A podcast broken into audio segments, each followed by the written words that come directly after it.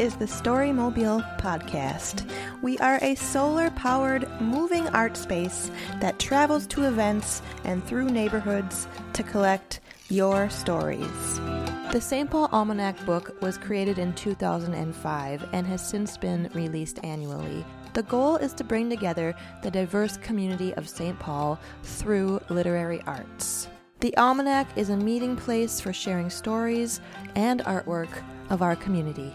This year, the St. Paul Almanac released their 11th volume, On a Collected Path. As part of a reading festival, authors have gathered at various venues throughout St. Paul to read their fabulous work. On Saturday, June 17th, Storymobile was at Polly's Coffee Cove to hear authors read their work from St. Paul Almanac On a Collected Path, Volume 11. Janice Quick still treasures each agate she found at Phalen Lake during the 1950s. She leads cemetery art tours and local history hikes. Please welcome Janice.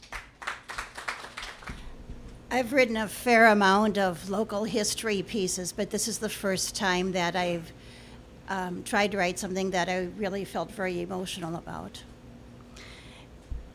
My story is called Little Myrtle. I never met Myrtle Lloyd, and I don't know much about her, but I want to remember her. I discovered her name while doing research for a history tour that I planned to conduct at Forest Lawn Cemetery. Her name had been entered in cramped handwriting on the first line of an 1890s register of interments. Myrtle Lloyd was the first person interred at Forest Lawn. The register holds scanned information.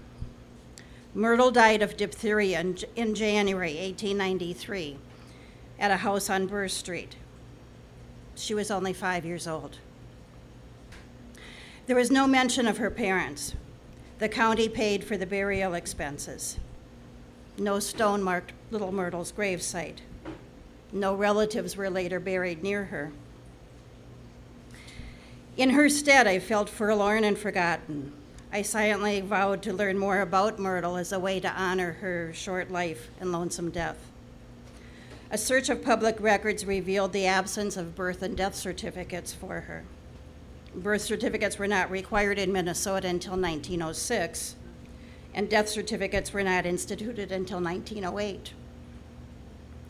Given her recorded age, she was born in 1887 or very early in 1888. Myrtle had probably been born at home. There was no birth record for her in the files of the city and county hospital. According to the interment register, Myrtle died in 1893, but no obituary appeared for her in either the St. Paul Pioneer Press or the St. Paul Daily News. Although the interment register indicates that she had died in a house on Burr Street, the 1890 St. Paul City directories list no Lloyd family on Burr Street. It isn't likely that Myrtle ever started school. There are no school records in her name.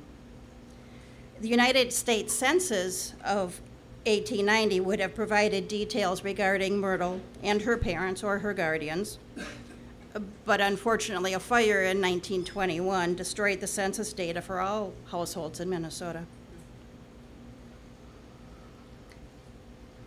I looked for little Myrtle, but I didn't find her.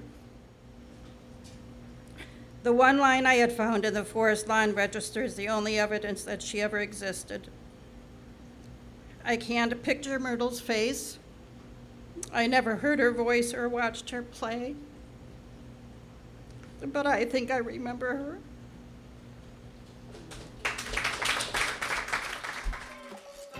To hear more stories, learn more about Storymobile, and to find out where we'll be pedaling off to next, visit storymobile.org.